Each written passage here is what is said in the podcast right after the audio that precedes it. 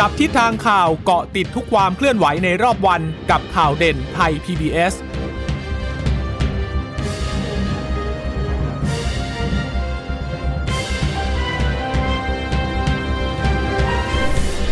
สวัสดีค่ะต้อนรับคุณผู้ฟังสู่ข่าวเด่นไทย PBS นะคะเราพบกันเป็นประจำทุกวันจันทร์ถึงศุกร์บ่ายๆแบบนี้ค่ะอัปเดตข้อมูลข่าวสารที่เกิดขึ้นในรอบวันนะคะเช่นเคยกับดิฉันจีราชาตาเอี่ยมรัศมีและวันนี้พบกับคุณชนชยานันท์พร้อมสมบัติค่ะสวัสดีคุณผู้ฟังค่ะค่ะคุณผู้ฟังรับฟังข่าวเด่นไทย PBS ได้ทางไทย PBS Radio นะคะฟังสด www.thaipbsradio.com นะคะหรือว่าฟังผ่านแอปพลิเคชันก็ได้ Thai PBS Podcast นะคะอัปเดตสถานการณ์ได้ทุกที่ทุกเวลาเลยนะคะแล้วก็สวัสดีคุณผู้ฟังที่รับฟังข่าวเด่นไทย PBS จากสถานีวิทยุที่เชื่อมโยงสัญญาณจากไทย PBS ด้วยค่ะเรายังคงต้องติดตามสถานการณ์โควิดกันอย่างต่อเนื่องนะคะวันนี้สบคมีแถลงนะคะแล้วก็อาจจะเป็นแนวโน้มที่ดูดีขึ้นแต่ก็ยังทรงตัวในระดับสูงอยู่วันนี้รายงานผู้ป่วยรายใหม่เพิ่มขึ้น 17,491 คนแต่ว่าหายป่วยเพิ่มวันนี้จะอยู่ที่ 20,000 กว่าคนนะคะ 22,000 ก็คือจะเยอะกว่าจำนวนผู้ที่ติดเชื้อรายใหม่นะคะจะบอกว่าหายป่วยก็อย่างที่เราบอกแหละเอาเป็นออกจากโรงพยาบาลแล้วกันเพราะว่าบางทีอัตราการได้กลับบ้านเร็วขึ้นเพราะว่าปรับในเรื่องของนโยบายการครองเตียงนะคะบางคนถ้าอาการดีหน่อยก็จะ7วันบางคนก็10วันแล้วแต่นะคะแต่ว่าถ้าอาการยังไม่ดีเนี่ยก็ยังต้องอยู่จนกว่าจะหายดีนะคะตอนนี้เห็นว่ามีจำนวนผู้ป่วยหนักเนี่ย 5,000 กว่าแล้วก็ใส่ท่อช่วยหายใจก็ยังอยู่ที่ 1,000 กว่าอยู่นะคะค่อนข้างที่จะยังเยอะอยู่เหมือนกันนะคะส่วนวัคซีนก็จริงๆให้ไปได้เยอะเพิ่มขึ้นแล้วตอนนี้สะสมนะคะ27ล้านเข็มหนึ่งก็จะเยอะกว่ามากนะคะเข็มหนึ่งก็จะ 150,000 เนาะใช่ค่ะ 150,000 เข็มที่2อีก 47,000 ซึ่งถ้าเกิดว่ารวมทั้งหมดเนี่ยคนที่ได้รับเข็มแรกไปแล้วก็จะอยู่ที่20กว่าล้านนะคะ20กับอีกนิดหน่อยแต่ว่าคนที่ได้ครบโดสเนี่ยจะอยู่ที่6ล้านกว่าก็คือจริงๆยังน้อยอยู่เพราะว่าจริงๆเนี่ยแผนเราก็คือ50ล้านคนแต่50ล้านนี่หมายถึงต้องได้ทั้ง2โดสแต่ว่าตอนนี้เนี่ย2เข็มก็ยังอยู่ที่ประมาณ6ล้านกว่าแล้วกลุ่มที่ได้2เข็มอาจจะต้องพิจารณาเข็มที่3แล้วด้วยนะคะเพราะว่าส่วนใหญ่ก็จะเป็นซิโนแวคที่ตอนนี้ค่อนข้างที่จะชัดเจนแหละว่าการป้องกันการรับมือกับเชื้อกลายพันธุ์โดยเฉพาะเจ้าเดลต้าเนี่ยเขาอาจจะไม่ดีเท่าตัวอื่นๆที่ฉีดกันดังนั้นก็ต้องดูละเพราะว่ากลุ่มที่ฉีดครบไปก่อนอาจจะต้องได้เข็ม3กันภายในปีนี้อันนี้ไม่นับใช่ค่ะอันนี้ไม่นับบุคลากรทางการแพทย์เพราะว่าเขาทยอยได้กันไปก่อนแล้วเพราะว่ายังต้องดูแลรักษายังต้องช่วยกันเป็นกำลังหลักในการต่อสู้ว่าคนที่ได้รับซิโนแวคไป2เข็มจะต้องบูสเตอร์โดสแต่ว่าตอนนี้เรายังไม่มีวัคซีนมากพอนะคะก็เลยไปอนุมัติกันเริ่มฉีดในปีหน้าหลังจากที่ทุกคนได้รับ2เข็มไปแล้วนะคะก็เดี๋ยวรอดูว่าแนวทางการได้รับวัคซีนจะเป็นยังไงนะคะแต่ถ้าแกะจากตัวเลขการติดเชื้อเนี่ยอย่างที่เราทราบกันว่าเขาไม่ได้นำผลการ ATK เข้าไปด้วยนะคะอย่างวันนี้มี ATK ที่เพิ่มเข้ามาเนี่ย901รายนะคะเขาบอกว่าถ้าเฉลี่ย7วันย้อนหลังเนี่ยก็ติดเชื้อไป 3,423 คนนะคะเฉลี่ย14วันย้อนหลังเนี่ย 2,778 คนอันนี้คือจาก ATK ใช่ไหมใช่แต่ว่าการคิดค่าเฉลี่ยแบบนี้ที่ฉันว่ามันไม่ค่อยแฟร์เท่าไหร่นะเพราะว่ามันดูเหมือนจำนวนไม่เยอะแต่ว่าถ้าเราแกะลงไปลึกกว่านั้นก็คือการรวบรวมผล ATK ครั้งนี้มันมาจากการตรวจ ATK ของผู้ให้บริการอย่างเช่นกรุงเทพมหานครเป็นหลักนะคะทั้งกรุงเทพเหนือกรุงเทพใต้กรุงเทพกลางกรุงเทพตะวันออกกรุงเทพตะวันออกกรุงเทพเหนือนะคะแล้วก็กรุงธนเหนือกับกรุงธนใต้ซึ่งเป็นหน่วยบริการของภาครัฐนั่นหมายความว่ายังมีผู้ที่ตรวจ ATK อีกจำนวนมากที่ตรวจเองแม้ว่าจะเข้าสู่การรับบริการของภาครัฐแล้วแต่ว่าก็ไม่ได้ถูกนับรวมลงไปในจำนวนนี้ด้วยเหมือนกันหมายความว่าเรายังมีตัวเลขผู้ติดเชื้อที่มากกว่าที่มีรายงานอยู่ชัดเจนนะคะวันนี้กรุงเทพมหานครยังเป็นแชมป์อยู่นะคะ 7,572 คนด้วยกันนะคะกรุงเทพมหานครขอไปกรุงเทพมหานครและปริมณฑลรวมกันเนี่ย 7,500 นะคะแต่ว่าถ้าแยกย่อยลงมาก็คือจริงๆกรุงเทพดูสถานการณ์ดูดีขึ้นแหละเพราะว่าวันเนี้ยที่รายงานนะวันนี้ก็คือ 3,472 คือถ้าเทียบกับสัปดาห์ที่ผ่านๆมา 4,000 5,000 เนี่ยวันนี้ถือว่าเป็นตัวเลขที่หายใจได้คล่องขึ้นแต่ก็ไม่ใช่ตัวเลขที่ทำให้สบายใจนะคะเพราะว่า 3,000 กว่าเพิ่มขึ้นรายใหม่ก็ยังคงเกินกว่าศักยภาพที่จะรองรับได้อยู่คือสะสมมันไป 240,000 แล้วนะคะก็คงไม่ใช่ตัวเลขที่เราสบายใจได้ง่ายๆใช่ส่วนผู้เสียชีวิตวันนี้เนี่ยอัตราการเสียชีวิตสูงสุดรวมกันของผู้สูงอายุ60 ปีขึ้นไปกับผู้ป่วยโรคเรื้อรังก็รวมกันมากที่สุด193นะคะก็เป็นที่น่าเสียใจว่าเรายังคงมีผู้หญิงตั้งครรภ์เสียชีวิตอยู่อีกนะคะในวันนี้2คนด้วยกันนะคะอันนี้ก็มีทุกวันเลยนะคะอย่างเมื่อวันก็2คนเหมือนกันวันนี้ก็เสียชีวิตไปอีก2ท่านด้วยกันคือกลายเป็นกลุ่มเสี่ยงที่ชัดเจนแล้วล่ะสำหรับหญิงตั้งครรภ์ฉะนั้นมีความจำเป็นจริงๆที่จะต้องได้รับวัคซีนอย่างเร่งด่วนนะคะค่ะวันนี้เสียชีวิต242นะคะจะเป็นผู้ชายซะ134ผู้หญิงอีก108อายุเฉลี่ยเนี่ยจะอยู่ที่68ปีแต่ว่าช่องว่างอายุก็จะอยู่ตั้งแต่อายุน้อยสุดเนี่ย20ปีไปจนถึง99ปีแต่ว่าส่วนใหญ่อย่างที่บอกว่าผู้เสียชีวิตส่วนใหญ่190กว่าเนี่ยค่ะก็จะเป็นคนที่อายุเกินกว่า60แล้วก็มีโรคประจำตัวนะคะดังนั้นก็ยังเป็นยอดเสียชีวิตสะสมที่เพิ่มสูงขยับใกล้หมื่นเข้าไปทุกทีแล้วคุณผู้ฟังตอนนี้สะสมที่ 9,562 คนเป็นตัวเลขที่ต้องขอแสดงความเสียใจกับครอบครัวผู้เสียชีวิตแล้วก็ยังมีรายงานผู้เสียชีวิตในบ้านอีก6คนนะคะ6คนด้วยกันมีทุกวันเหมือนกันนะคะนี่ก็เป็นสถานการณ์ที่เราไม่อยากให้เกิดขึ้นหรอกแต่ว่าด้วยความที่มันล้นระบบเกินไปมากๆจริงๆดังนั้นก็เลยยังมีสถานการณ์ที่ยังมีคนรอเตียงแต่ว่าจริงๆที่โรงพยาบาลบุษราคำหลังๆนี่มีข่าวไม่ค่อยดีเท่าไหร่นะคือเหมือนกับว่าพอเข้าไปปุ๊บแล้วเนี่ยด้วยความที่สถานที่กว้างบุคลากรดูแลไม่ทั่วถึงเพราะว่าอาจจะไม่เพียงพอด้วยส่วนหนึ่งแล้วก็คนไข้ก็เยอะด้วยจริงๆก็ทำให้มีบางรายงานก็บอกว่าโหเหมือนเข้าไปแล้วไม่ได้รับการดูแลเลยแล้วก็ไปเสียชีวิตอยู่ที่นู่นในที่สุดบางคนก็บอกว่าโหรู้อย่างเงี้ยคือไม่ขอให้พ่อได้เตียงหรอกรู้อย่างเงี้ยขอให้เขาดูแลเขายอมดูแลเองที่บ้านดีกว่าคือยอมเสี่ยงเองเพื่อ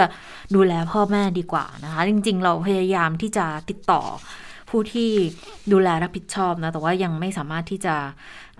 ติดต่อได้นะคะเขาบอกว่าเกี่ยวข้องกับปัญหาหลังการหมดสัญญาด้วยหรือเปล่าไม่แน่ใจนะคะก็มีคนตั้งข้อสังเกตเหมือนกันว่า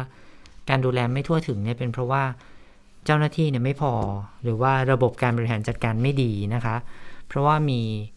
มีผู้ที่เข้าไปใช้บริการบางท่านเนี่ยบอกว่าโหห้องน้ำห้องท่าก็ยังไม่ค่อยสะดวกเหมือนเดิมเลยนะคะแต่ว่าก็เป็นข้อห่วงใยอะสำหรับคนที่อยู่ข้างนอกเราก็ไม่รู้ว่าสถานการณ์ข้างในจริงๆแล้วเป็นยังไงกันแน่แต่ว่ามีบางท่านที่ไปอยู่ในโซนที่มีการดูแลบริการอย่างดีก็มีนะคะเพราะว่า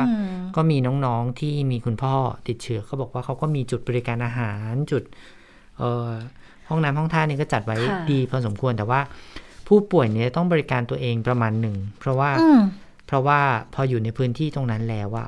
มันเป็นพื้นที่ที่มีเจ้าหน้าที่ไม่เพียงพอจริงๆนะคะบางคนเนี่ยถึงขั้นแต่ว่าเข้าไปพร้อมคุณพ่อแต่ว่าเป็นผู้ป่วยหญิงนะคะเขาก็เลยแยกโซนกันแต่ว่ามีความพยายามที่จะขอมาดูแลคุณพ่อใกล้ๆได้ไหมอะไรอย่างเงี้ยก็ไม่ได้เพราะว่ามันไปติดขัดปัญหาเกี่ยวกับความไม่สะดวกสบายของผู้ป่วยท่านอื่นด้วยนะคะสุดท้ายเนี่ยได้ข่าวว่าคุณพ่อเสียชีวิตนะคะเพราะว่าติดเชื้อลงปอดค่อนข้างรุนแรงก็ไม่ได้มีโอกาสดูแลกันในช่วงเวลาสุดท้ายของชีวิตด้วยนะคะเป็นโรคที่ค่อนข้างจะโดดเดี่ยวแล้วก็คือพออยู่อย่างเงี้ยคนที่ไม่ป่วยก็ไม่สามารถที่จะดูแลได้อย่างเต็มที่นะแต่ว่าเมื่อสักครู่ในรายการไทย PBS สู้โควิดก็มีเหมือนกันนะที่คุณพ่ออยู่ที่บ้านแล้วตัวเองก็เป็นลูกอยู่คนเดียวก็อยู่กับพ่อค่ะคอยดูแลพ่อเองที่บ้านเพราะว่าพ่อก็ยังเข้าระบบไม่ได้อะไรอย่างเงี้ยก็บางทีมันก็ต้องเลือกเหมือนกันเนาะว่าเราจะต้องดูแลคนที่เรารักยังไงเพื่อที่จะทำให้สถานการณ์เนี่ยมันผ่านพ้นไปได้ให้ ดีที่สุดเท่าที่เราจะรับมือได้นะคะวันนี้มีแบบจำลองมาด้วยนะคะสบค.ก็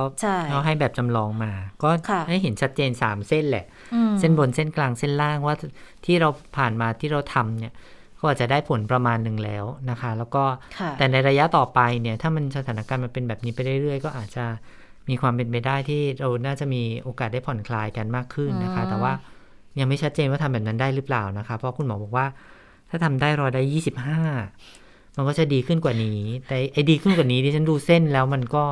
ยังสูงอยู่นะเนาะมันไปนู่นน่ะมันกว่าจะไปยอดมันจะไปตกมันจะถึงกลางเดือนตุลาคมด้วยซ้ำไปนะคะก็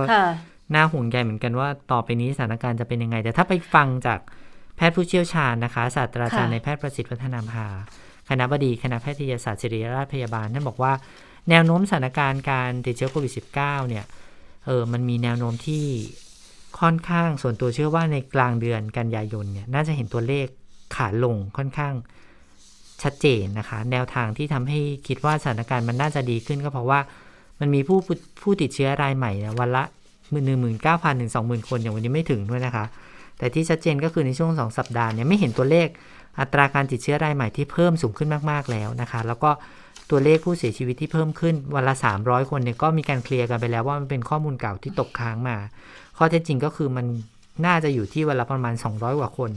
ตัวเลขพวกนี้ถ้าหากว่าดูต่อวันเนี่ยอาจจะไม่ชัดต้องดู7วันย้อนหลังแล้วก็เฉลี่ยกันออกมานะคะก็จะเห็นว่าเส้นความชันมันเริ่มน้อยลงนะคะ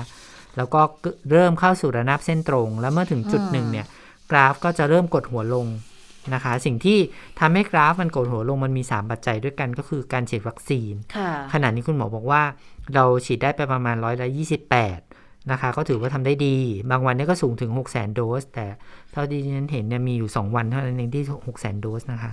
ต้องมีระบบการบริหารจัดการที่ดีแล้วก็ประชาชนต้องร่วมมือกันไปฉีดวัคซีนนะคะส่วนที่2ก็คือมาตรการทางสังคมการปกครองนะคะส่วนที่3คือมาตรการทางบุคคลซึ่งก็เป็นส่วนสำคัญที่จะลดอัตราการแพร่ระบาดของเชื้อพอมีแนวโน้มที่ดีเนี่ยก็อาจจะมีแนวทางในการผ่อนคลายมาตรการก็ต้องดูจากข้อมูลจริงๆแล้วก็อัตราคนที่ได้รับการฉีดวัคซีนไปแล้วถ้าหากว่าเกิดการผ่อนคลายขึ้นในประเทศไทยเนี่ยก็น่าจะเสนอมาตรการให้สบคเนี่ยพิจารณาในอีก 1-2 วันนี้เลยนะคะแล้วก็ต้องหารือกันเพราะว่ามันจะมีช่วงเวลาที่หลังจากพิจารณาไปแล้วเนี่ยอาจจะไปเริ่มบังคับใช้ในอีก1สัปดาห์ถัดไปนะคะเพราะว่าต้องดูตัวเลขด้วยว่าสัปดาห์ก่อนหน้าที่จะมีการประกาศนะตัวเลขมันเป็นยังไงถ้ามันจะมีสัญญาณดีขึ้นก็อาจจะพิจารณาแต่ว่าถ้าเกิดว่ามันยังไม่ดีนะคะเงื่อนไขนี้ก็ต้องให้ไปพิจารณาการอีกทีนึงแต่ถ้าจะผ่อนคลายกันจริงๆนะคะก็ต้องให้ผู้ให้บริการเนี่ยทุกคนให้ความร่วมมือนะคะแล้วก็ถ้าเป็นไปได้ก็คือส่วนใหญ่ต่างประเทศเขาไม่ล็อกดาวน์กันเต็มระบบแล้วอย่างของเราก็ไม่ได้ล็อกดาวน์เต็มระบบนะคะก็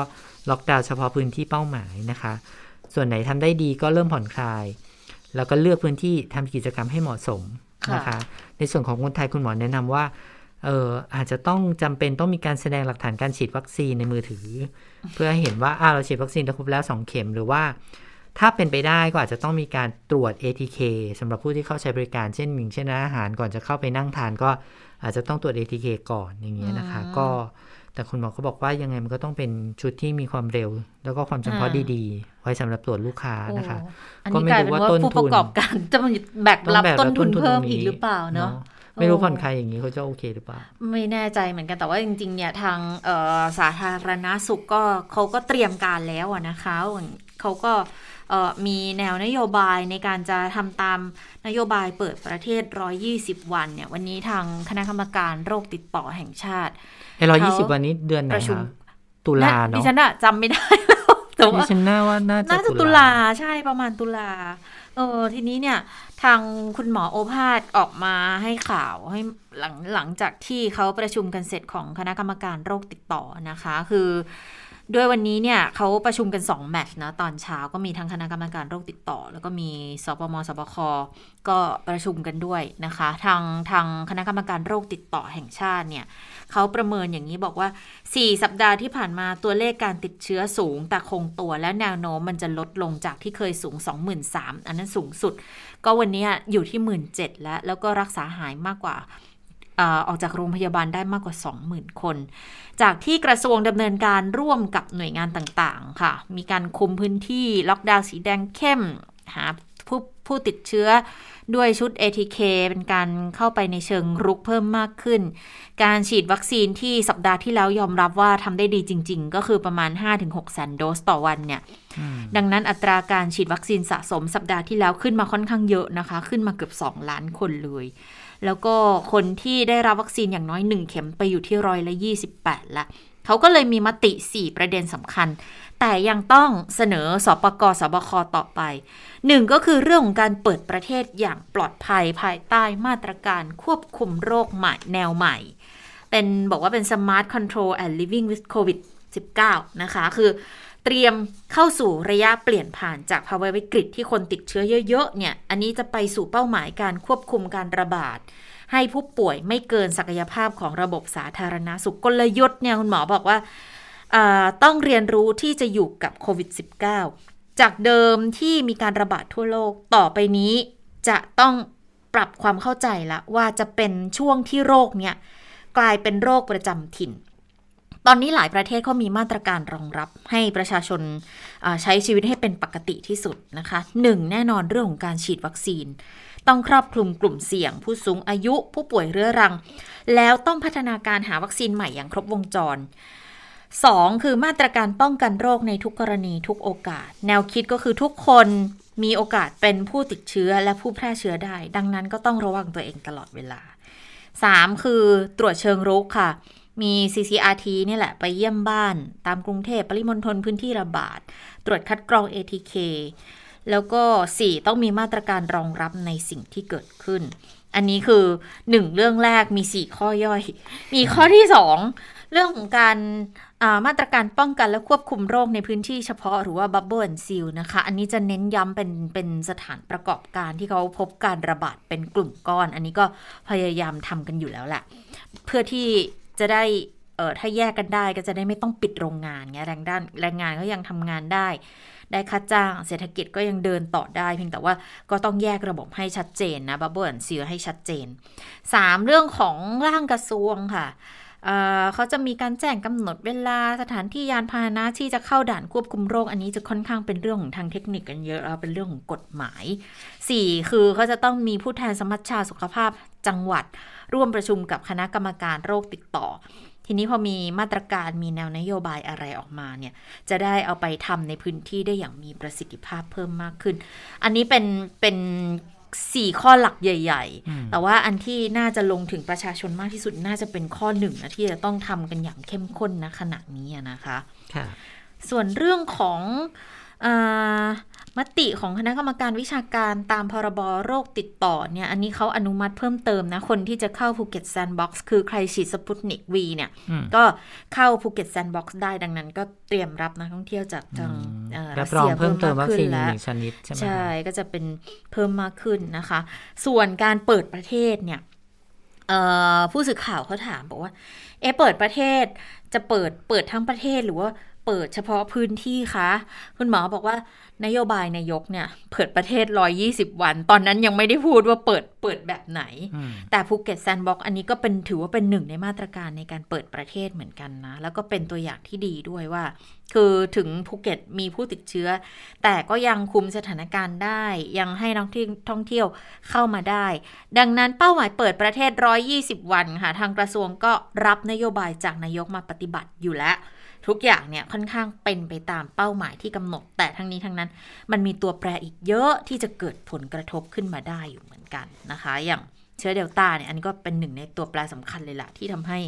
สถานการณ์บ้านเราเนี่ยกลายเป็นจุดเปลี่ยนที่มันลงมาขนาดนี้นะแล้วเขาก็เทียบเคียงให้ฟังแบบประเทศอื่นๆเนี่ยก็เจอปัญหานี้เหมือนกันติดมากติดน้อยแค่นั้นเองอิสราเอลถึงขั้นที่ว่าเขาฉีดวัคซีนถึง 70% แล้วก็ยังไปเจอการติดเชื้อใหม่ถึงขั้นก็ต้องบูสต์กันเป็นล้านคนเพิ่มอีกรอบเนี่ยนะคะอันนี้มันเป็นปัจจัยที่ต้องนำมาพิจารณาทั้งนั้นเลยนะคะค่ะมีอีกเรื่องนึงน่าจะได้ยินข่าวกันแล้วว่าทางสหรัฐอเมริกาเนี่ยไม่ได้ให้วัคซีนไฟเซอร์เนี่ยเป็นวัคซีนฉุกเฉินอีกต่อไปแล้วนะคะจะมีการรับรองให้เป็นวัคซีนที่สามารถใช้ได้ปกตินั่นหมายความว่าบริษัทยาเนี่ยจะสามารถขายให้กับเอกชนด้วยกันได้แล้วนะคะที่ผ่านมาเนี่ย เป็นวัคซีนฉุกเฉินก็เลยจะต้องมีการซื้อขายแบบรัฐต่อรัฐมาตลอดนะคะหลังจากนี้ก็พูดง่ายๆว่าอาจจะมีการปลดล็อกให้ขายได้ทั่วไปก็เลยมีคนไปถามทางกระทรวงสาธารณสุขเหมือนกันว่าอย่างเงี้ยรัฐบาลจะเปิดโอกาสให้เอกชนสามารถนำเข้าวัคซีนได้หรือเปล่านะคะก็รัฐบาลยืนยันนะคะว่าไม่มีการปิดกั้นเอกชนนำเข้าวัคซีนโควิดนะคะแล้วก็อย.ก็พร้อมที่จะอำนวยความสะดวกทางด้านเอกสารถ้าหากว่าพบครบการพิจารณาภายใน30วันนะคะ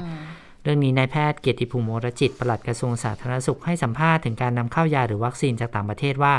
รัฐบาลไม่เคยปิดกั้นภาคเอกชนในการนำเข้าวัคซีนโควิด -19 สำหรับกรณีที่เอกชนต้องการนำเข้าวัคซีนเช่นโรงพยาบาลเอกชนต้องมายื่นเรื่องเป็นผู้รับอนุญาตหรือเป็นผู้สั่งยานำเข้ามาในราชอาณาจักรก่อนนะคะจากนั้นก็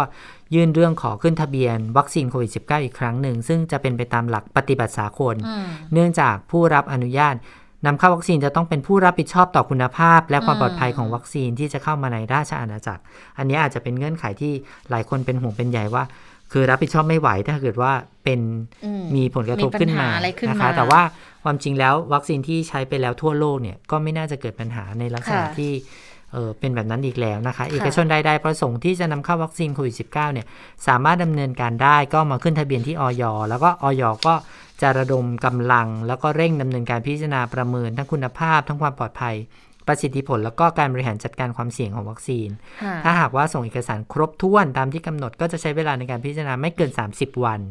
นะคะผู้ที่ต้องการขึ้นทะเบียนเกี่ยวกับผลิตภัณฑ์สุขภาพหรือว่าโควิดในช่วงที่มีการระบาดของโควิด -19 เนี่ยก็สามารถรับบริการหรือว่าสอบถามข้อมูลเพิ่มเติมได้ที่สายด่วน OSSC นะคะ02-590-7606 ค่ะ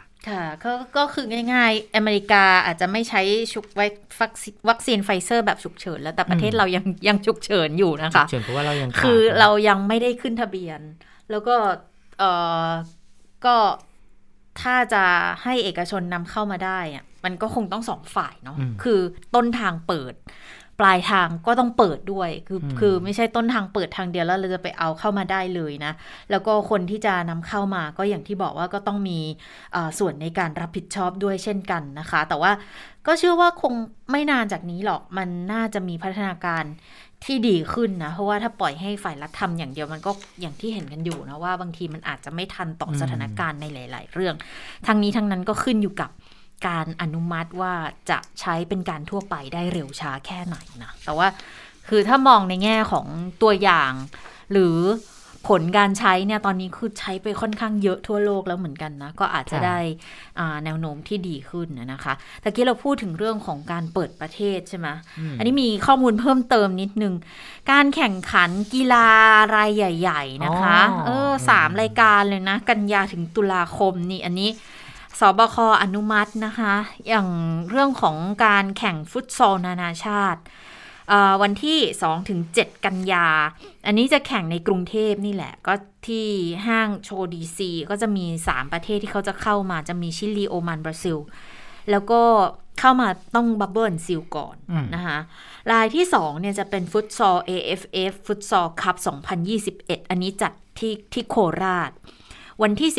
12-18 กันยาก็อนุมัติแล้วค่ะแล้วรายการที่3เนี่ยเป็นรายการนานาชาติทั้งนั้นเลยนะที่พูดเนี่ยอันนี้ก็เป็นวอลเลย์บอล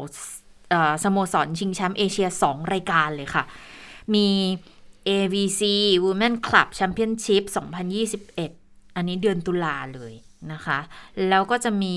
4ประเทศ7ทีมคนต่างชาติมา108คนรายการที่2ก็จะเป็นAVC Men Club Championships นะคะเดือนตุลาเหมือนกัน10ประเทศ10ทีม9ประเทศชาวต่างชาติมา172คนแข่งที่โคราชเหมือนกันอันนี้ที่ประชุมก็เห็นชอบนะคะคืออย่างน้อยๆก็ยังมีกีฬารายการกีฬานานาชาติที่เริ่มเปิดให้เข้ามาแข่งได้แล้วนะคะไปเรื่อง ATK กันบ้างนะคะ ATK ก็ยังไม่ได้ข้อสรุปว่า 8.5 แสนชุดเนี่ยจะจัดซื้อยังไงจะตาม TOR ที่ทำกันไว้ที่ชนะการประมูลไปและยังไม่ได้ลงนามจัดซื้อหรือไม่หรือจะเปลี่ยนแนวทางไปจัดซื้อยี่ห้ออื่นทำได้หรือไม่ก็ยังไม่รู้อีกนะคะแต่ว่ามีข้อแนะนำเหมือนกันจากวันนี้คุณจิรชาตาได้คุยกับอาจารย์มานะนิมิตมงคลเนาะเลขาธิการ องค์การต่อต้านคอร์รัปชันประเทศไทยนะคะก็บอกว่าจริงๆแล้วมันมีแนวทางอยู่เหมือนกันเนาะใช่ก็ที่จะเป็นช่องทางที่สามารถทำได้ในการที่จะไม่ผิดกฎหมายหรือว่าการยกเลิกไปแล้วเนี่ยเขาก็บอกว่ามีโอกาสที่เขาจะฟ้องได้นั่นแหละเพียงแต่ว่าฟ้องได้แต่บางทีก็ต้องชั่งน้ำหนักดูว่าความเสียหายมันมากน้อยแค่ไหนคือณขณะนี้เรายังไม่ได้ลงนามไม่ได้อะไรที่ผ่านมาก็มีเหมือนกันบอกประมูลเสร็จได้ผู้ชนะเสร็จแล้วก็ต้องไปยกเลิกอันนี้คือทางบริษัทที่เขาชนะเขาก็สงวนสิทธิ์ในการฟ้องได้แต่ว่าทางหน่วยงานที่เกี่ยวข้องก็สามารถที่จะพิจารณาได้ไงว่าเทียบเคียงกันแล้วเนี่ยมีเหตุผลอะไรที่มันสำคัญทำให้ต้องไปยกเลิกถ้ามองในแง่บอกว่ามันเกี่ยวข้องกับเรื่องของสุขภาพประชาชนเกี่ยวข้องกับการควบคุมการระบาดระดับประเทศเนี่ยเหตุผลมันเพียงพอไหมล่ะดูแล้วถ้าฟังนะในแง่พิจารณากันเองก็มองว่ามันก็เพียงพอนะแต่ว่าประเด็นส่วนหนึ่งก็คือการที่นายกรัฐมนตรีมีข้อสั่งการออกมาในลักษณะเนี่ยคือมันไม่ค่อยจะเคยเกิดขึ้นสักเท่าไหร่นี่เป็นครั้งแรกเลยนี่เป็นครั้งแรกที่เคยมีมาในลักษณะนี้แต่จะเดินต่อไปยังไงแค่นั้นเองนะคะฟังเสียงคุณนิมิตคุณมานะค่ะขอไปในทางกฎหมายการจัดซื้อจัดจ้างเนี่ยถือว่ามันดำเนินการมาถูกขั้นตอนทุกอย่างแล้วนะครับแล้วมติแล้วข้อสั่งการของท่านนายกเนี่ยก็ไม่ใช่มติครม.นะครับเพราะฉะนั้นคงไม่สามารถไปเปลี่ยนแปลงอะไรได้แต่ในทางปฏิบัติคำว่ามติคำว่าข้อสั่งการของนายกรัฐมนตรีเนี่ยเปรียบเสมือนคำสั่งของผู้บังคับบัญชาให้ข้าราชการหรือนักการเมืองที่เป็นรัฐมนตรีเนี่ยต้องปฏิบัติตามนะครับเพราะฉะนั้นตรงนี้เป็นเหตุการณ์ที่เพิ่งเคยเกิดขึ้นในบ้านเราครับแต่ว่าความขัดแย้งหรือข้อขัดข้องตรงนี้เนี่ยมันกำลังส่งผลกระทบต่อสวัสดิภาพของประชาชนเป็นอย่างยิ่งเลยครับค่ะดังนั้นสามารถที่จะทบทวนในเรื่องของการจัดซื้อที่ได้ดำเนินการประมูลจนได้ผู้ชนะอันนี้มีความเป็นไปได้ไหมคะในการที่จะทบทวนนะคะเป็นไปได้ครับเพราะว่าในการจัดซื้อที่เขาทำกันไปแล้วเนี่ยจะว่าไปมันก็ขัดต่อเจตนารมณ์ของเจ้าของเงินเจ้าของโครงการคือผู้ที่มีอำนาจในที่นี้หมายถึงสปสช.นะครับองค์การพิสัชเนี่ยเป็นเพียงแค่ผู้ทำหน้าที่แทนตามพรบ.จัดซื้อจัดจ้างเท่านั้นเองนะครับเพราะฉะนั้นถ้าสปสช.เขาก็ยืนยันแข่งขันนะครับเขาไม่ยอมเนี่ยเรื่องการส่งมอบงานการตรวจรับงานการเบิกจ่ายเงินอาจจะเกิดปัญหาขึ้นก็ได้แต่ลักษณะนี้ไม่เคยเกิดนะครับเพราะฉะนั้นเป็นไปได้เป็นไปได้เป็นไปได้แต่พอฟังแบบนี้นะคะบอกว่าข้อสั่งการไม่ใช่มติคณะรัฐมนตรีหมายความว่ากระบวนการที่ทำมาเนี่ยมันไม่ได้มีอะไรผิดนะแต่ว่าหลังจากนี้มันจะเป็นยังไงเนาะเพราะว่าทางฝั่งชมรมแพทย์ชนบทเขายังเคลื่อนไหวไม่หยุดนะคะแล้วก็ล่าสุดเนี่ยก็ยังออกมาเผยแพร่ข้อความระบุว่าหัวใจของจดหมายเขาส่งจดหมายถึงนายกรัฐมนตรีบอกว่าหัวใจของจดหมายถึงนายกรัฐมนตรีก็คือชมรมแพทย์ชนบทเนี่ยมีความเห็นที่ขอเสนอต่อรัฐบาลในการกู้ภัยโควิดอันเนื่องมาจากการตรวจ ATK ดังนี้นะคะข้อแรกเนี่ยขอให้นายกรัฐมนตรียืนยันในข้อสั่งการที่ให้มีการจัดซื้อ ATK 8.5 ล้านชิ้นเป็น ATK ที่ต้องมีมาตรฐานขององค์การอนามัยโลกเพื่อให้เป็น ATK สำหรับสถานพยาบาลแล้วก็การตรวจเชิงรุกนะคะเพราะว่าราคาต่างที่สปสช.ตั้งไว้120 บาทเนี่ยย่อมไม่ใช่ ATK แบบ Home Use สำหรับประชาชนทั่วไปประกอบกับ ATK ที่ผ่านมาตรฐานองค์การอนามัยโลกเนี่ยองค์การ UNICEF ขออภัยองค์การ UNICEF เนี่ยเพิ่งได้จัดซื้อไปในราคา5ดอลลาร์สหรัฐต่อชุดหรือว่าประมาณ160 บาทดังนั้นการที่คณะกรรมการต่อรองราคาของสปสช.สามารถต่อรองจนเหลือ120 บาทเนี่ยถือว่าเป็นราคาที่ถูกแล้วถูกกว่าที่ยูนิเซฟซื้อแล้วก็มีคุณภาพระดับสากลแล้วนะคะทางองค์การเภสัชกรรมก็ยังสามารถยกเลิกการประมูลครั้งนี้โดยที่ภาครัฐไม่ได้เสียหายแล้วการจัดซื้อจัดจ้างแบบเฉพาะเจาะจงตามที่กรมบัญชีกลางได้มีหนังสือเวียนนะคะต่อไปโดยไม่ชักช้านะคะข้อต่อมาก็คือสำหรับมาตรการของรัฐบาลที่มุ่งหวังการเปิดประเทศด้วยการให้ประชาชนตรวจ ATK ด้วยตัวเองหรือว่าแบบ Home Use เนี่ยนะคะทางชมรมแพทย์ชนบทมีความเห็นว่าราคาขายในร้านสะดวกซื้อในยุโรปและอเมริกาเนี่ยราคาขายปลีกอยู่ที่กล่องละ$1ซึ่งปกติจะมีกำไรประมาณ 30% ดังนั้นน่ะถ้าหากว่ารัฐบาลหรือว่าสปสช.จัดซื้อจำนวนมากหลาย10ล้านชิ้น ต่อล็อตการจัดซื้อเนี่ยก็สามารถซื้อได้ในราคาที่ต่ำกว่านั้นนะคะก็จะช่วยให้เป็นการประหยัดงบประมาณของประเทศได้อย่างมากแล้วก็ได้สินค้าที่มีคุณภาพสมกับราคานะคะชมรมแพทย์ชนบทก็หวังเป็นอย่างยิ่งว่าการแก้ไขมติครม.เกี่ยวกับการจัดซื้อ ATK 8.5 ล้านชิ้นให้ยกเลิกคำว่ามาตรฐานองค์การอนามัยโลกจะไม่เกิดขึ้นและหวังว่ารัฐบาลจะเข้าใจถึงความตั้งใจของชมรมแพทย์ชนบทและบุคลากรทางการแพทย์ที่ต้องการ ATK และคุณภาพสูงเพื่อมาคัดแยกผู้ติดเชื้อนะคะลดขอกวดการตรวจ RT-PCR เพื่อให้วิกฤตโควิดคลี่คลายมากที่สุดฉันเห็นความต่างระหว่างความเข้าใจของทั้งสองฝ่ายอยู่เรื่องหนึ่งนะคะก็คือการนำไปใช้ในแง่ของชมรมแพทย์ชนบทเนี่ยคงเข้าใจว่า ATK 8.5 ล้านชุดเนี่ยส่วนหนึ่งเนี่ยจะถูกแบ่งไปให้กับหน่วยบริการต่างๆเพื่อให้เจ้าหน้าที่เนี่ยลงไปตรวจให้กับประชาชนก็เลยเป็นข้อห่วงใยว่าควรจะใช้ชุดตรวจ ATK ที่มันมีคุณภาพสำหรับให้โปรเฟชชั่นอลใช้พูดง่ายๆนะคะไม่ใช่แบบโฮมยูสหรือว่าใช้เองที่บ้านแต่ว่าตามวัตถุประสงค์ของการจัดซื้อครั้งนี้เนี่ยมันดูเหมือนว่าจะให้ประชาชนไปใช้ในลักษณะโฮมยูสก็คือไปใช้เองนะคะแล้วก็จะแจกจ่ายไปตามร้านขายยาเพื่อให้ประชาชนสามารถไปรับได้คืออันนี้เรามันเป็นส่วนหนึ่งที่มีการพูดคุยกันโดยตั้งต้นเนี่ยจะเป็นลักษณะนี้คือให้ประชาชนเอาไปใช้เองแต่ทีนี้พอพิจารณากันเพิ่มเติมแล้วเนี่ยเขาก็มองว่าประชาชนเอาไปใช้เองมันอาจจะมีปัญหาที่มันตามมาผลรวมมันอาจจะเยอะไหมเพราะว่าความไวความจำเพาะเนี่ยมันไม่เท่ากับตัวที่ทาง professional หรือว่าให้ทางผู้สถานพยาบาลเขาเป็นคนใช้อยู่แล้วดังนั้นผลมันอาจจะมีความคลาดเคลื่อนเยอะแล้วคือพอเอามาใช้เนี่ยต้องการที่จะย่นระยะเวลาให้คนที่พอผลบวกปุ๊บเนี่ยตัดเรื่องผลบวกลวงดังนั้นก็ต้องใช้ของที่คุณภาพสูงคือลัดขั้นตอนลดขั้นตอนของ RT-PCR เพื่อที่ให้เข้ามาสู่กระบวนการรักษาเลยเนี่ยที่บอกว่าจะเป็นการลดคอขวดดังนั้นในตอนที่จะให้ชัวร์ไปเลยใช่ให้ชัวร์ไปเลยทีเดียวอาจจะซื้อของแพงหน่อยแต่ว่าชัวร์กว่าแล้วให้บุคลากรเป็นคนใช้มันจะลดขั้นตอนหลายๆอย่างได้มากกว่าดังนั้น TOR ตัวแรกที่ออกมาเนี่ยมันถึงมีการระบุคำว่าองค์การอนามัยโลกที่คุณหมอเกรียงศักดิ์เขาเป็นคนไปเจรจาจนได้120ล้านอันนี้ที่ฉันว่านะเป็นข้อผิดพลาดในการทำความเข้าใจระหว่างกันมันก็เลยนำมาสู่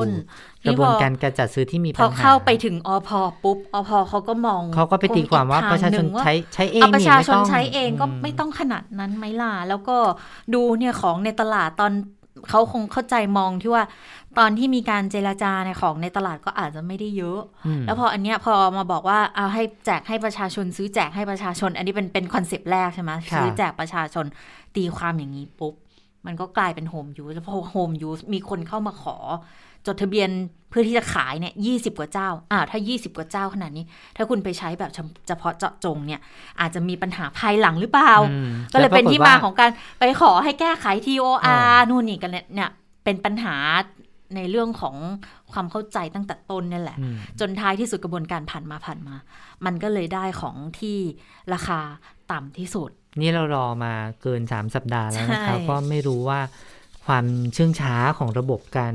บริหารจัดการที่เราเป็นกันอยู่ตอนนี้เนี่ย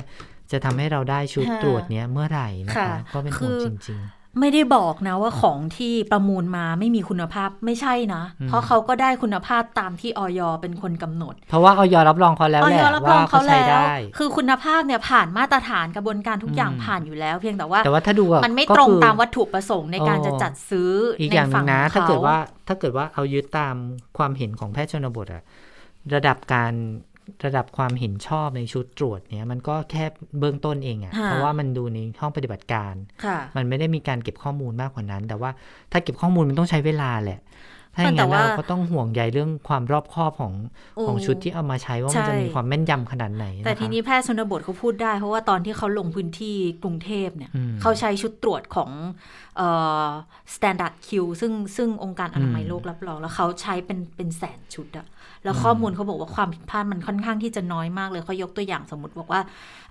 ระดับความผิดพลาดเนี่ย 0.05 ก็คือสอบตรวจ200คนมีพลาดแค่1คนดังนั้นถ้าเกิดสมมุติว่าใช้ตามมาตรฐานคือเขาก็อ้างอิงแหละว่าเขาเก็บข้อมูลในระดับที่3แล้วว่าแบบนี้แต่ว่าท้ายที่สุดถ้าแบ่งเป็น3ระดับ ปัญหามันก็เลยกลายเป็นว่าพอยิ่งช้าเนี่ยมันยิ่งทำให้เสียโอกาสในการที่จะควบคุมโรคได้หรือเปล่าก็ไม่รู้ว่ามองกันในแง่ไหนมองในแง่ผู้บริหารจัดการสถานการณ์มองในแง่ของการทำงานองค์กรนะคะก็อย่างที่คุณมนาพูดส่วนหนึ่งก็มีเขาเรียกว่าอะไรมีมูลกันเพราะว่าแกตั้งข้อสังเกตว่ามันเป็นเรื่องของความรับผิดชอบที่ไม่อยากรับผิดชอบใช่ไหมเพราะว่าบอกว่าหน่วยงานรัฐเนี่ยมักจะเป็นแบบนี้ก็คือว่ากลัวว่าในอนาคตจะต้องไปรับผิดชอบอะไรที่มันใหญ่ถ้าเกิดมีคนท้วงมาไงว่าอ้าวทำไมซื้อแบบนี้แล้วอันเนี้ยแบบเนี้ยมันแพงกว่าของที่มีขายแบบนี้ล่ะอ้าวแล้วใครจะเป็นคนรับผิดชอบเดี๋ยวกลัวว่าจะมีปัญหาในภายหลังก็เลยโยนความรับผิดชอบนี้กันไปมานะคะก็เลยยังไม่ได้ข้อสรุปก็เลยผลสุดท้ายแล้วเนี่ยผลเสียจะต้องตกไปอยู่ที่ประชาชนดิฉันก็เป็นกำลังใจให้ทุกฝ่ายว่าอยากให้มันเป็นเรื่องที่เราเป็นตัวอย่างอันนี้ไม่ใช่ครั้งแรกนะคะสำหรับกระบวนการจัดซื้อเราดูกระบวนการจัดซื้อจัดจ้างอะไรอย่างเงี้ยคือทุกอย่างไปตามขั้นตอนหมดมันไม่มีกระบวนการไหนที่บอกว่ารัดขั้นตอนเพียงแต่ว่ามันไม่เป็นไปตามวัตถุประสงค์ที่ต้องการของหน่วยงานที่เขาต้องใช้คืออย่างที่พูดแหละค่ะคนซื้อไม่ได้ใช้คนใช้ไม่ได้ซื้ออ่ะมันก็เลยมีปัญหากันอยู่มันก็เป็นปัญหาต่อเนื่องด้วยนะเพราะว่าตัวสปสช.เองก็ดูเหมือนไม่ค่อยอยากจะได้ชุดที่มีการจัดซื้อแต่ทำอะไรไม่ได้เพราะว่าขั้นตอนมันเป็นแบบนี้ซื้อเองไม่ได้มันก็เลยกลายเป็นเรื่องเป็นข้อมูลใหญ่ไปค่ะอ่ะมาดูเรื่องความเคลื่อนไหวของม็อบกันบ้างจริงวันนี้เนี่ยทะลุฟ้าวันนี้มีนัดอีกไหมคะมีอีกทะลุฟ้าไม่นัดเพราะเขาขอพักก่อนวันหนึ่งเพราะว่าสัปดาห์ที่ผ่านมาเขาก็จัดกันทุกวันอยู่แล้วนะคะแต่ว่ากลุ่มที่เคลื่อนไหววันนี้เป็นกลุ่มของแนวร่วมธรรมศาสตร์และการชุมนุมนัดหมายกันไปที่กระทรวงยุติธรรมค่ะแต่ว่าเป้าหมายคือไม่ได้เป็นการชุมนุมทางการเมืองเพื่อแสดงออกจุดยืนแต่ว่าเป็นการทวงถามมากกว่าอยากจะให้มีการปล่อยตัวหนึ่งในแกนนำของกลุ่มเนี่ยเพราะว่า อย่างคุณพฤทธิ์เนี่ยนะคะพฤทธิ์ชิวลักษณ์หรือเพนกวินเนี่ยเดี๋ยวว่าย้ายไปรักษาดีกว่าปล่อยตัวไม่ได้ปล่อยตัวไม่ได้เพราะว่าคือติดเชื้อโควิด -19 ก็เลยอยากจะให้ย้ายออกจากโรงพยาบาลราชทัณฑ์เนี่ยมารักษาที่โรงพยาบาลธรรมศาสตร์เฉลิมพระเกียรติได้ไหมนะคะก็เลยเป็นการไปทวงถามเป็นการเคลื่อนไหวในลักษณะทวงถามซะมากกว่าไม่ได้เป็นการชุมนุมทางการเมืองขนาดนั้นนะคะแต่ว่าวันนี้แม่ของคุณเพนกวินไปด้วยนะคะคุณสุรีรัตน์ชิวารักษ์นะคะก็อยากจะให้ลูกแล้วก็เพื่อนของลูกอีกคนหนึ่งคุณสิริชัยนาถึงที่ถูกคุมขังแล้วก็ติดเชื้อโควิดอยู่เนี่ยอยู่ที่เรือนจำอำเภอธัญบุรีเนี่ยย้ายไปรักษาที่ธรรมศาสตร์เฉลิมพระเกียรติทางโรงพยาบาลเองตอบรับแล้วนะคะคือโรงพยาบาลธรรมศาสตร์เฉลิมพระเกียรติเนี่ยตอบรับแล้วคล้ายๆกับลักษณะตอนที่ทนายอานนท์ก็ติดโควิดแล้วก็มีการย้ายตัวไปรักษาที่ธรรมศาสตร์เฉลิมพระเกียรตินี่แหละแล้วเห็นว่าทางมหาวิทยาลัยเองก็ออกหนังสือมาอีกหนึ่งฉบับก็เรียกร้องลักษณะนี้เหมือนกันขอให้นักศึกษาในความดูแลเนี่ยได้ไปรักษาที่ธรรมศาสตร์เฉลิมพระเกียรติก็บอกว่าคือเกรงว่าถ้าทั้งสองคนยังไม่ได้ย้ายตัวอาจจะถึงขั้นเสียชีวิตอันนี้เป็นความห่วงกังวลของคุณแม่ของคุณพฤทธิ์นะแต่ว่าก็ยังไม่ได้รับการตอบรับในเรื่องนี้แต่อย่างใดนะคะทั้งสองคนก็ยังคงรักษาอยู่ที่ทันตสถานโรงพยาบาลราชทัณฑ์ซึ่งทางรองปลัดกระทรวงยุติธรรมและโฆษกค่ะคุณวรรลบนาคบัวก็ยืนยันบอกว่าตอนนี้เนี่ยเชื่อมั่นในกระบวนการรักษาของทางโรงพยาบาลราชทัณฑ์นะแล้วก็ยังรักษาตัวอยู่มีการรายงานต่อสื่อกันทุกวันแหละแล้วก็ไม่ได้นิ่งนอนใจในการติดตามอาการแต่อย่างใดนะคะส่วนประเด็นการไปรักษานอกเรือนจำเนี่ยอันนี้อยู่ระหว่างการประเมินนะคะว่าจะเป็นอย่างไรส่วนเหตุการณ์เมื่อวานนี้ก็แบ่งเป็นสองเหตุการณ์ด้วยกันนะคะที่การชุมนุมที่อนุสาวรีย์ประชาธิปไตยหนึ่งอันนั้นเป็นม็อบทะลุฟ้านะคะทะลุฟ้ากีฬาสีเขาบอกเป็นเล่นกีฬาสีแล้วก็มีการจัดกิจกรรมมีการเดินจากคอกบัวมาที่อนุสาวรีย์ประชาธิปไตยสักพักหนึ่งก็สลายไปนะคะแต่ว่า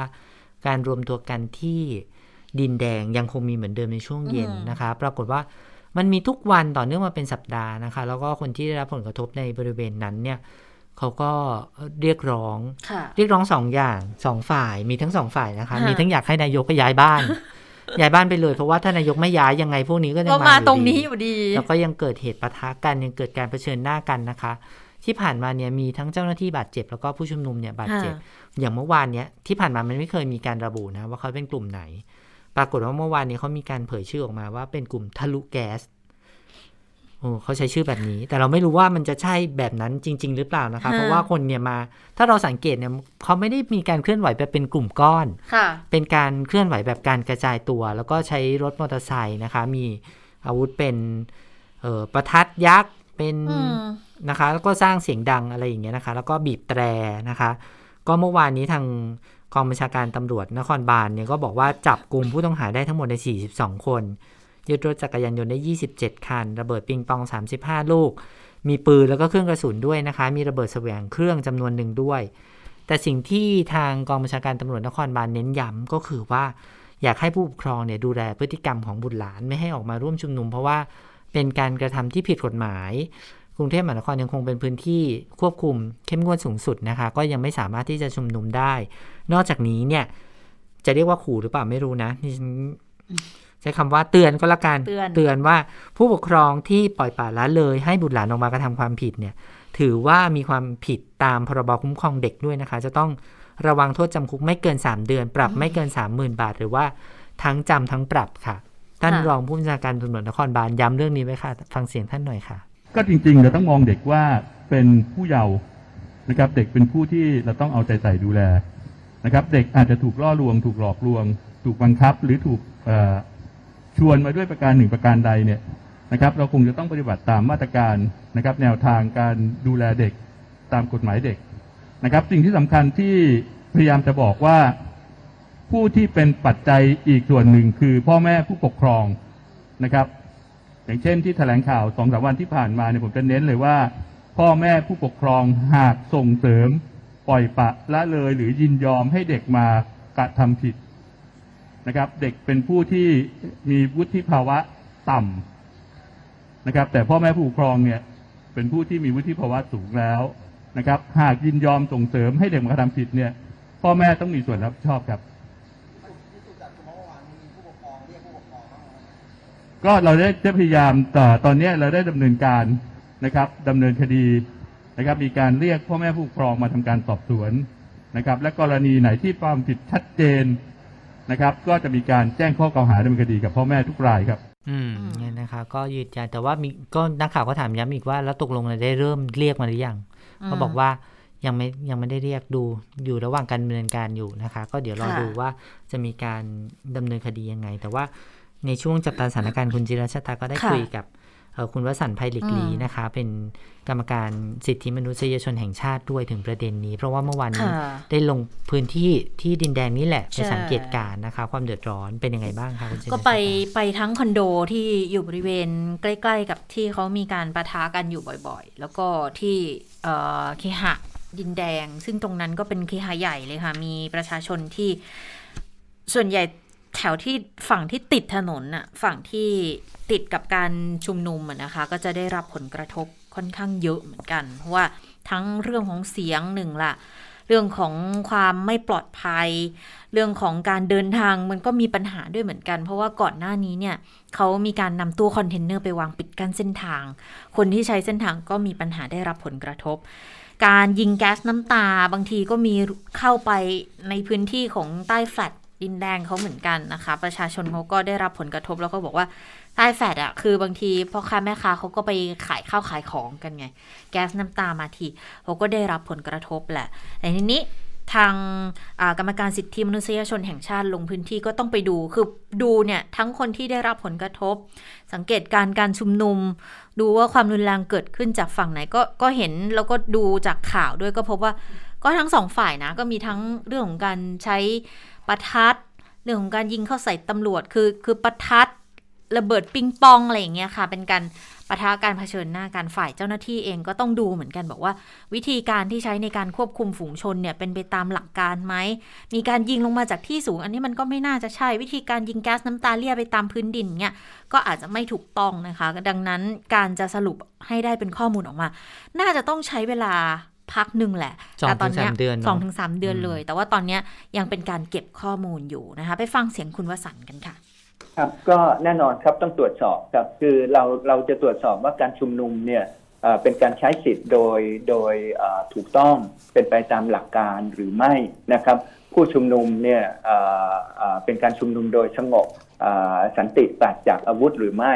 ในขณะเดียวกันก็จะตรวจสอบว่าเจ้าหน้าที่เนี่ยได้ดำเนินการตามหลักการสากล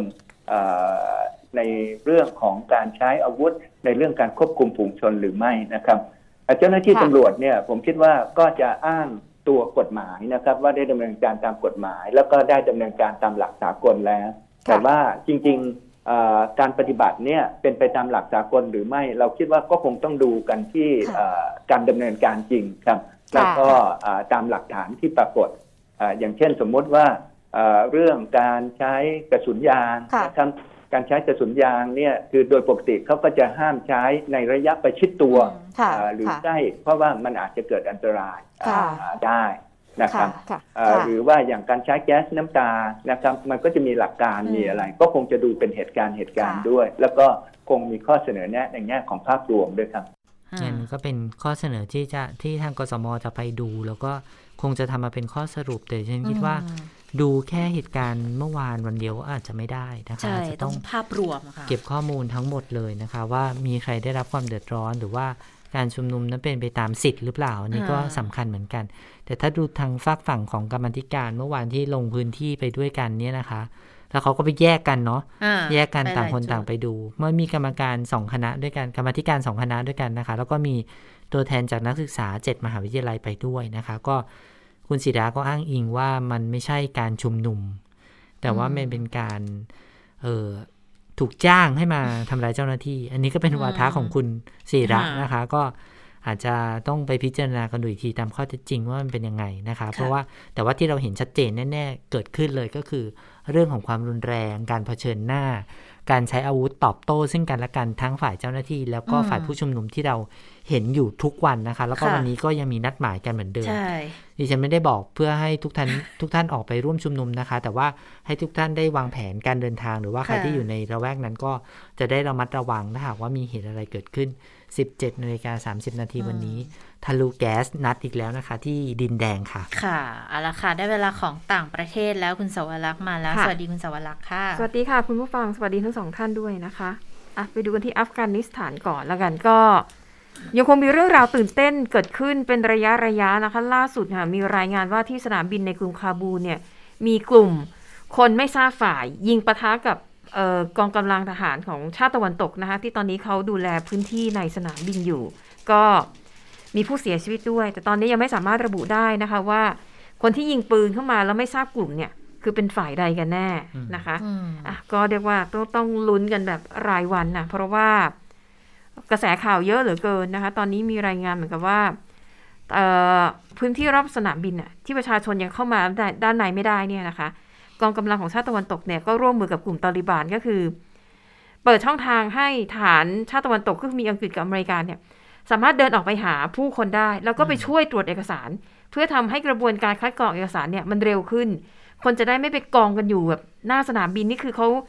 ค้างอ้างแรมกันเลยนะคะคือต้องการออกนอกประเทศนั่นเองแล้วก็ล่าสุดค่ะสิ่งที่หลายคนกังวลมากที่สุดก็คือว่าอีกไม่กี่วันเนี่ยมันจะถึง31สิงหาคมแล้วอันนี้เป็นกำหนดเส้นตายที่สหรัฐจะถอนทหารออกจากอัฟกานิสถานแต่ว่าประชาชนที่มีสิทธิ์จะอพยพออกนอกประเทศได้เนี่ยก็คือชาวอัฟกันนะคะที่เคยทำงานให้กับพวกชาติตะวันตกทั้งหลายเนี่ยหลายหมื่นคนเนี่ยแล้วก็มีอีกคนอีกจำนวนมากมาไม่ถึงสนามบินคืออาจจะด้วยพื้นที่ไกลหรืออาจจะถูกสกัดโดยกลุ่มตาลิบันเนี่ยด้วยหลายเหตุผลนะคะทำให้กังวลว่าเอายังไงเนี่ยมันจะถึงเส้นตายแล้วลำเลียงไม่ทันแน่ล่าสุดค่ะกระทรวงกลาโหมสหรัฐค่ะเขาใช้เรียกว่าอะไรนะมันเป็นคำสั่งนะคะที่ให้กองบินสำรองพลเรือนหมายถึงเครื่องบินของสายการบินพาณิชย์ทั้งหลายเนี่ยต้องเข้ามาช่วยในภารกิจในครั้งนี้ซึ่งถือเป็นครั้งที่3ในประวัติศาสตร์ของสหรัฐนะคะที่ให้เครื่องบินของพลเรือนเนี่ยเข้ามาช่วยในการอพยพคนนะคะครั้งแรกเนี่ยสงครามอ่าวเปอร์เซียไม่รู้ยังจำกันได้หรือเปล่านะคะครั้งที่2เนี่ยก็คือสงครามในสมัยสงครามอิรักและนี่คือครั้งที่3นะคะตามคำสั่งของเรื่องนี้เนี่ยก็ส่งผลให้นะคะจะมีเครื่องบินของสายการบินพาณิชย์เนี่ยรวมทั้งหมด18เที่ยวบินค่ะสามารถเดินทางไปรับผู้โดยสารนะคะแต่ว่าไม่ได้เข้าไปรับในกรุงคาบูนะเพราะว่าน่าจะอันตรายเกินไปคือตอนนี้มีชาวอัฟกันหลายคนลำเลียงออกนอกอัฟกานิสถานแล้วก็ไปพักรออยู่ที่ฐานทัพของสหรัฐในประเทศต่างๆอย่างเช่นกาตาร์บ้างนะคะหรือว่าในสหรัฐอาหรับเอมิเรตส์บ้างซึ่งเครื่องบินพลเรือนเนี่ยค่ะคือไปรับ ชาวอัฟกันตามจุดต่างๆที่ว่ามาแล้วก็ส่งไปที่อเมริกาหรือส่งไปยังประเทศที่3ซึ่งส่วนใหญ่จะเป็นยุโรปนะที่จะรับผู้อพยพก็อันนี้ก็เป็นความเคลื่อนไหวนะคะที่แสดงให้เห็นว่าสหรัฐอเมริกานั้นก็ให้ความสำคัญแล้วก็พยายามอย่างเต็มที่ที่จะอพยพทั้งชาวอเมริกันทั้งชาวต่างชาติรวมถึงชาวอัฟกันที่ทำงานให้กับชาติตะวันตกเนี่ยให้ออกมาให้เร็วที่สุดแต่ทีนี้หลายฝ่ายค่ะเริ่มพูดแล้วว่าสหรัฐเนี่ยอาจจะต้องขยายกำหนดเส้นตายออกไปอีกถ้า31สิงหาคมเนี่ยอพยพทั้งหมดไม่ทันแต่ไบเดนเนี่ยเขาให้เหตุผลอย่างนี้นะคะเขาบอกว่าเขาเกรงว่าถ้าหากว่าสหรัฐเนี่ยขยายเวลาประจำการของกองกำลังสหรัฐในอัฟกานิสถานออกไปอีกเลย31สิงหาคมไปแล้วเขากลัวว่าจะตกเป็นเป้าโจมตีของกลุ่มติดอาวุธที่เป็นเครือข่ายของกลุ่มรัฐอิสลามหรือ IS อันนี้ก็คือคนละกลุ่มกับตอลิบานแล้วนะคือตอนนี้คือแค่ทำข้อตกลงกับตอลิบานแต่ตอนนี้มันมีกลุ่มอื่นๆมาด้วยแล้วก็ที่เขากลัวคือว่าถ้าหากว่ามีการขนส่งคนโดยเฮลิคอปเตอร์หรืออะไรก็แล้วแต่เขากลัวว่าอากาศยานเหล่านั้นน่ะอาจจะถูกสอยหรือว่าถูกโจมตีได้นั่นเองนะคะก็เลยไบเดนบอกว่าจริงๆเนี่ยไม่ค่อยอยากเสี่ยงแต่ก็จะพยายามทำอย่างดีที่สุดเพื่อให้การอพยพเนี่ยเสร็จสิ้นตรงตามเวลาที่เรากำหนดไว้นะคะไปต่อกันที่เรื่องของโควิด -19 ค่ะไปดูข่าวดีของไต้หวันนะคะไต้หวันค่ะวันนี้ไช่อิงเหวินประธานาธิบดีของเขานะคะเข้ารับการฉีดวัคซีนเป็นครั้งแรกนะแล้วเป็นวัคซีนที่ไต้หวันผลิตขึ้นมาเองโดยบริษัท Medigen Vaccine Biologic นะคะเป็นวัคซีนที่ผลิตด้วยเทคโนโลยีตัดต่อโปรตีนฉีดแบบ2เข็มห่างกัน28วันนะคะซึ่งกระทรวงสาธารณสุขของไต้หวันเนี่ยอนุมัติให้ใช้งานฉุกเฉินตั้งแต่เดือนที่แล้วนะคะแล้วก็มาฉีดวันนี้คือผู้นำไต้หวันฉีดแล้วเขามีการถ่ายทอดสดผ่านทาง Facebook Live ด้วยนะเป้าหมายเพื่อให้ประชาชนรู้สึกมั่นใจซึ่งจริงๆแล้วในไต้หวันเนี่ยเขามีวัคซีนหลักอยู่2ตัวนะคะมี Moderna แล้วก็ AstraZeneca แต่ว่าผู้นำไต้หวันน่ะรอฉีดตัวนี้เลยนะแล้วก็ตอนนี้นะคะเขาก็จะเปิดให้ประชาชนคือชาวไต้หวันสามารถเลือกได้นะว่าวัคซีน3ตัวเขาอยากฉีดตัวไหนนะคะล่าสุดค่ะมี 700,000 คนลงทะเบียนขอรับการฉีดวัคซีน Medigen ที่ไต้หวันผลิตขึ้นมาเองซึ่งไต้หวันเนี่ยนะคะเขาพัฒนาร่วมกับสถาบันสุขภาพแห่งชาติของสหรัฐอเมริกาค่ะผลิตวัคซีนตัวนี้ขึ้นมาแล้วก็จะต้องสั่งซื้อไปแล้ว5ล้านโดสนะคะก็เป็นความพยายามของไต้หวันที่จะต้องขวนขวายหาวัคซีนให้ได้มากที่สุดนะเพราะว่าก่อนหน้านี้เขาก็เคลมว่าโดนทางการจีนเนี่ยกีดกันเคยสั่งซื้อวัคซีนของ Pfizer Biotech จากเยอรมันเนี่ยเขาบอกตอนนั้นทำข้อตกลงกันใกล้จะสำเร็จแล้วนะแต่จู่ๆบริษัทของเยอรมันก็มายกเลิกการเจรจาสั่งซื้อไต้หวันก็เลยมองว่าจีนอยู่เบื้องหลังเรื่องนี้นะคะก็เลยผลิตเองซะเลยส่วนที่ประเทศจีนค่ะหลังจากเมื่อกลางเดือนกรกฎาคมที่ผ่านมานะคะเกิดการระบาดรอบใหม่ที่สาเหตุเกิดจากพนักงานทำความสะอาดเครื่องบินในสนามบินหนานจิงเนี่ยติดเชื้อพร้อมกันแล้วก็กลายเป็นคลัสเตอร์แล้วก็ระบาดลุกลามเยอะมากนะคะจนทำให้หลายๆเมืองเนี่ยต้องใช้มาตรการเด็ดขาดโดยเฉพาะที่อู่ฮั่นเนี่ยปิดเมืองแล้วก็ไล่ตรวจหาเชื้อคือทุกคนในเมืองเลยนะคะแล้วก็หลังจากที่ใช้มาตรการเข้มข้นมา5สัปดาห์ค่ะวันนี้ทางการจีนนะคะเปิดเผยว่าวันนี้เป็นวันแรกนะที่จีนไม่มีผู้ติดเชื้อในประเทศ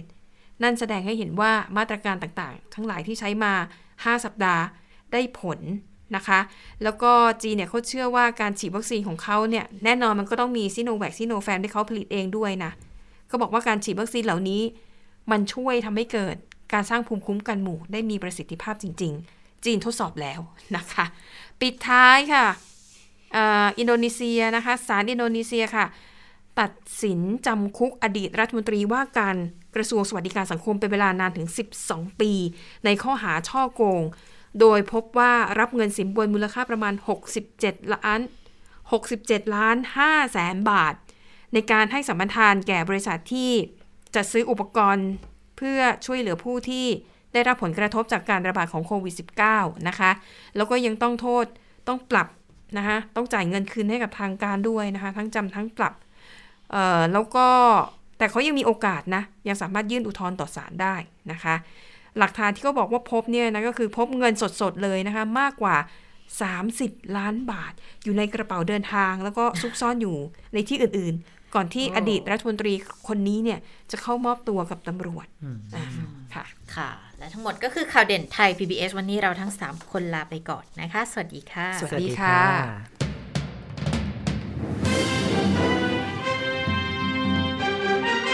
ติดตามข่าวเด่นไทย PBS ได้ทุกวันจันทร์ถึงศุกร์เวลา 15:00 น.ทางไทย PBS Radio และติดตามฟังข่าวได้อีกครั้งทางไทย PBS Podcast